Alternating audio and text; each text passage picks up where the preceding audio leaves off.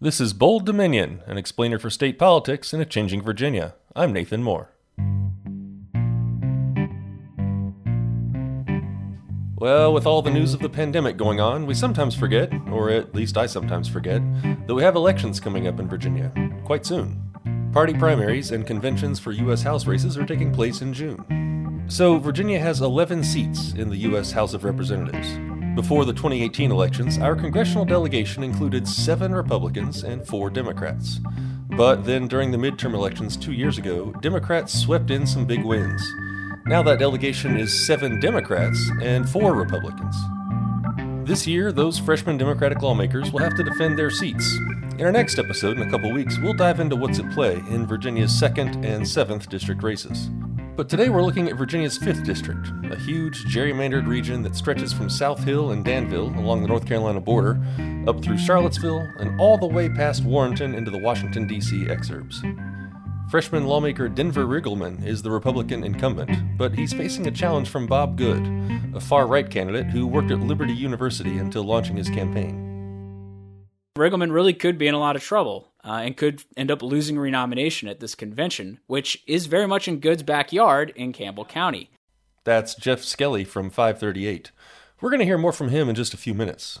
But first, with the pandemic going on, primary elections and party conventions have been delayed across the state.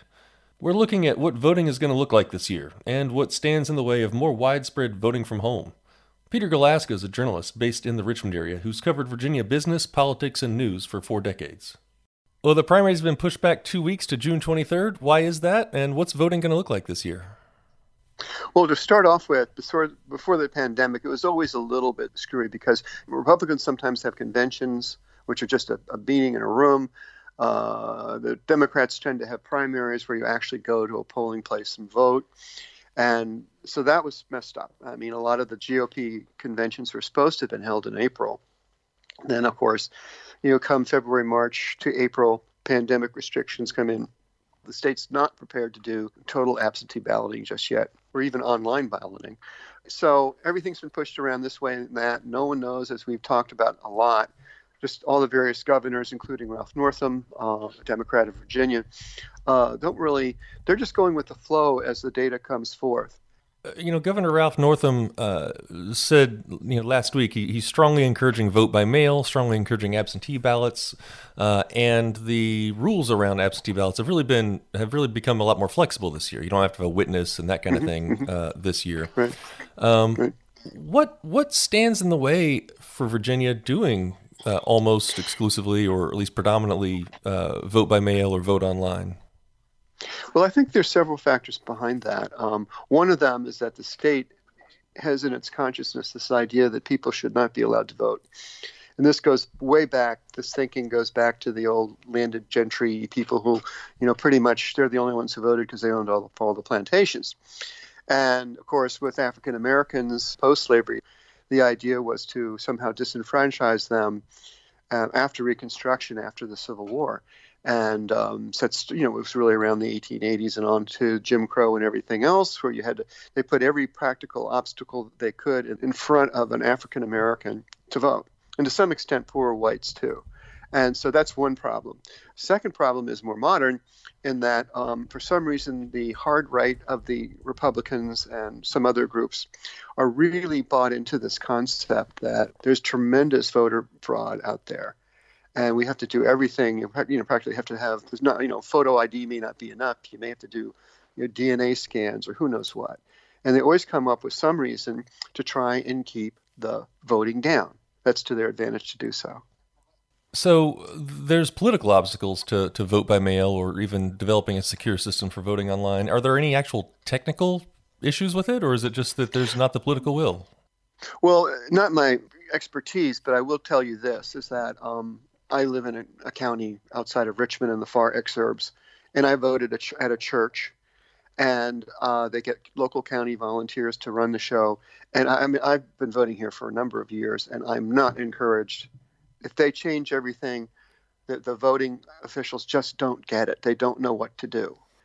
The South Koreans, for example, had the same problems we did, pandemic, and they did it over a period of a couple days. Did a good job by all accounts. South Korea had elections during this pandemic. Yeah, yeah, of course. They they were in, going through their first wave of it, and they managed to have elections, and they made some adjustments, such as social distancing at the polling places, such as um, you know spreading it over a couple days, so that would string out the number of people uh, close to each other. That's journalist Peter Galuszka. So I'm recording this in Charlottesville, which is right in the middle of Virginia's 5th congressional district. Four Democrats are vying to face off against the Republican, and the Democratic primary takes place on June 23rd. But over on the Republican side, things are a little different in the 5th. There is no primary. Instead, there's a party convention on June 13th. That's when party activists will gather to choose the candidate instead of holding a regular primary vote. When a party uses conventions, those party activists tend to be more strongly ideological in their views than the electorate as a whole. So when it comes to the 5th District nominating convention, that could spell trouble for incumbent Denver Riggleman. Jeff Skelley is an elections analyst at 538. So it's it's a head-to-head race in the 5th congressional district for the GOP nomination.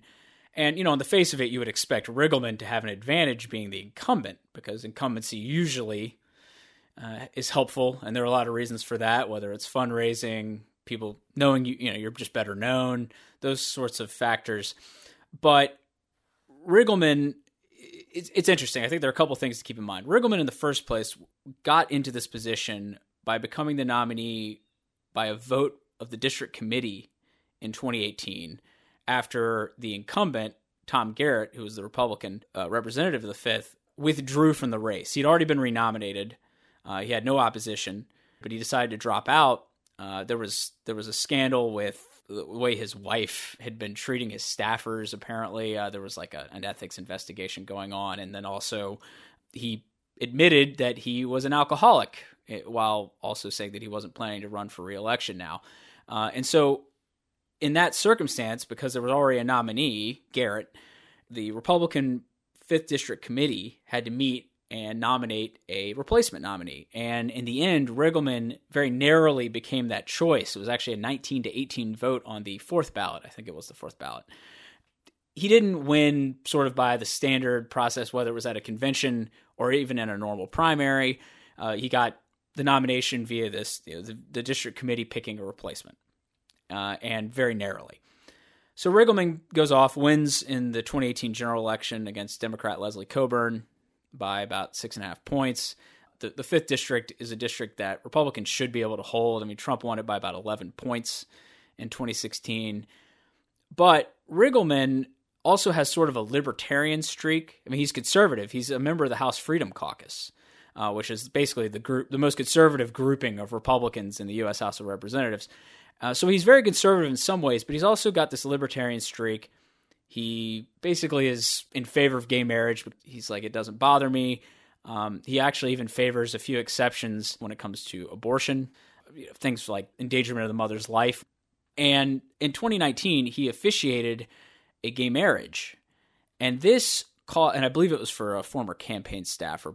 This caused social conservatives in the fifth district to become you know, apoplectic. Really, I mean, they were they were infuriated because at the end of the day, the Republican Party is a party that a huge base of it is social conservatives, um, people who do not like gay marriage. I mean, you know, polls very poorly among among some parts of the Republican Party.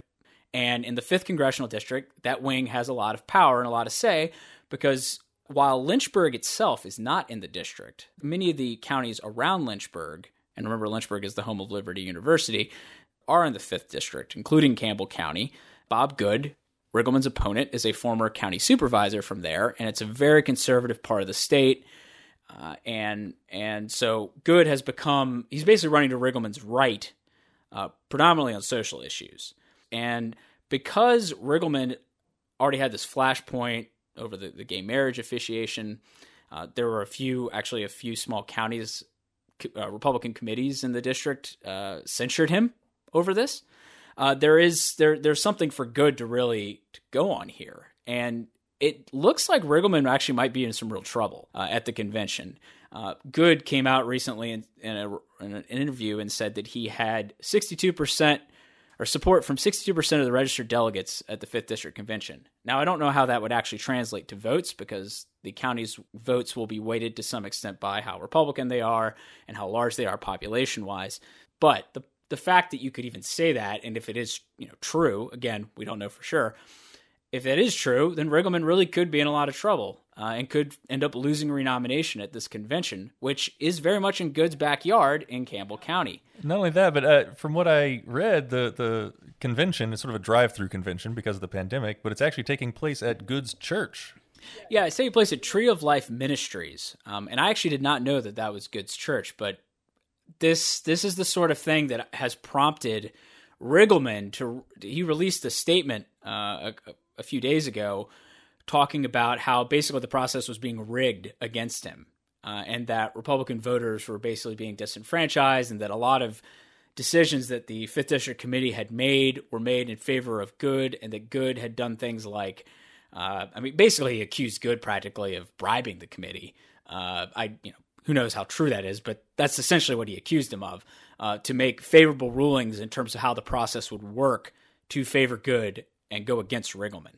Uh, so Riggleman is is outraged basically. In fact, some supporters of Riggleman were trying to get the party in the face of the coronavirus to try to switch over to a primary. Uh, in Virginia, it's it's good to understand that Virginia is a weird state. It's basically the only one like this where the local party committee in whatever race you're talking about, whether it's a House of Delegates race or a U.S. House of Representatives race, whatever the committee that, that represents that party in that jurisdiction decides what the nomination process is going to be, whether you're going to use the state run primary or you're going to use a non primary method, which usually is a caucus convention sort of system. It's good to understand that the 5th District Republican Committee chose to use the convention format and that they have that option in Virginia, uh, and you don't necessarily have to use the primary. Why on earth does Virginia have that system where the, the local party jurisdiction uh, for that jurisdiction gets to choose between primary and convention? Uh, well, I mean, it, it goes back uh, to I think the early 20th century. I think it was 1912. There was basically an optional primary law, and we've been using it ever since. And it's we're the only state that really has this. Now, to be clear, there are some states where a primary is not necessarily used in the nomination process or the the key moment in in the primary is actually at a convention before the primary. But Virginia is really the only one that has this system where the local party jurisdiction makes this decision. You know, Virginia has all these, like a lot of these little procedural things that you add them up, and it's like, man, it's like a system set up to to keep the decision making to a relatively small number of people, isn't it? Well, it can work out that way. I mean, the Democratic Party in Virginia has has certainly moved in recent years to being very pro primary. They they almost always use a primary. It was actually a, it was actually interesting in 2018. You actually saw this kind of uh, a little bit of a fight over this in the fifth congressional district because. Uh, the Democrats had decided, the Democratic committee there had decided to use the caucus convention system, which ended up nominating Leslie Cockburn uh, for that contest. But there was a real push by some of the candidates and a lot of people in the a lot of Democrats in the district to say, you know, we should be using a primary. And this year, for the 2020 election, uh, Democrats in the fifth district are using a primary, and they have a four-way race uh, uh, for that nomination. So, which will be decided on June 23rd, since they delayed the primary uh, a couple weeks because of the coronavirus. So, you, you, actually see that play out a little bit in the fifth, but from 2018 when there was kind of a kerfuffle about the choice to use a caucus convention to now using a primary, and statewide Democrats have had a policy uh, for a while now of of using a primary for statewide nominations. Uh, there was a period before that when they often just used uh, a convention uh, for for that, and now Republicans kind of go back and forth on this statewide. Uh, it's it, has been a real heated issue at times. Uh, in, in, past nominations, uh, for example, in 2013 for the gubernatorial contest, uh, initially, uh, the Republicans were expected to use a primary to to nominate their statewide candidates for the 2013 election, but the state central committee opted in late 2012 to use a caucus convention system instead, and that basically helped Ken Cuccinelli clear the field uh, to win the Republican nomination for governor because the lieutenant governor, Bill Bolling, a fellow Republican, was probably going to run if it was a primary uh, because he knew he could he could possibly win the nomination in a primary, but in a convention setup where the people participating are more likely to be more conservative relative to the average Republican primary voter, Bolling knew he couldn't beat Cuccinelli in that environment. So that decision whether to use a primary or a convention has been very heated at times on the Republican side. Jeff Skelley is an elections analyst at 538. Stay with us. We're back in just a moment with more on gerrymandering and redistricting. You're listening to Bold Dominion, a state politics explainer for changing Virginia. Find us online at bolddominion.org. Have a friend who's trying to figure out Virginia state politics? Tell them about this show, and then subscribe in Spotify, Apple Podcasts, and wherever fine podcasts are served up. Bold Dominion is a member of the Virginia Audio Collective, online at virginiaaudio.org. While you're isolated at home, check out Ask a Wayfinder, the newest episode of the Advice and Meditation podcast explores how we can get unstuck even during a global pandemic. That podcast and many more at virginiaaudio.org. So, Virginia is carved up into 11 districts in the U.S. House of Representatives. Every 10 years, those district lines get redrawn a little bit based on the latest census figures. Right now, we have a map in Virginia where many of those districts are really secure for the incumbents. Often, district lines have been drawn to give the incumbent party a comfortable winning margin, while packing the other party's voters into a smaller number of districts. Well, 2020 is a census year, and how those lines get drawn could be changing soon. Kyle Kondik is the Director of Communications at the University of Virginia Center for Politics. He takes us through the district maps and what voting is going to look like in the middle of a pandemic.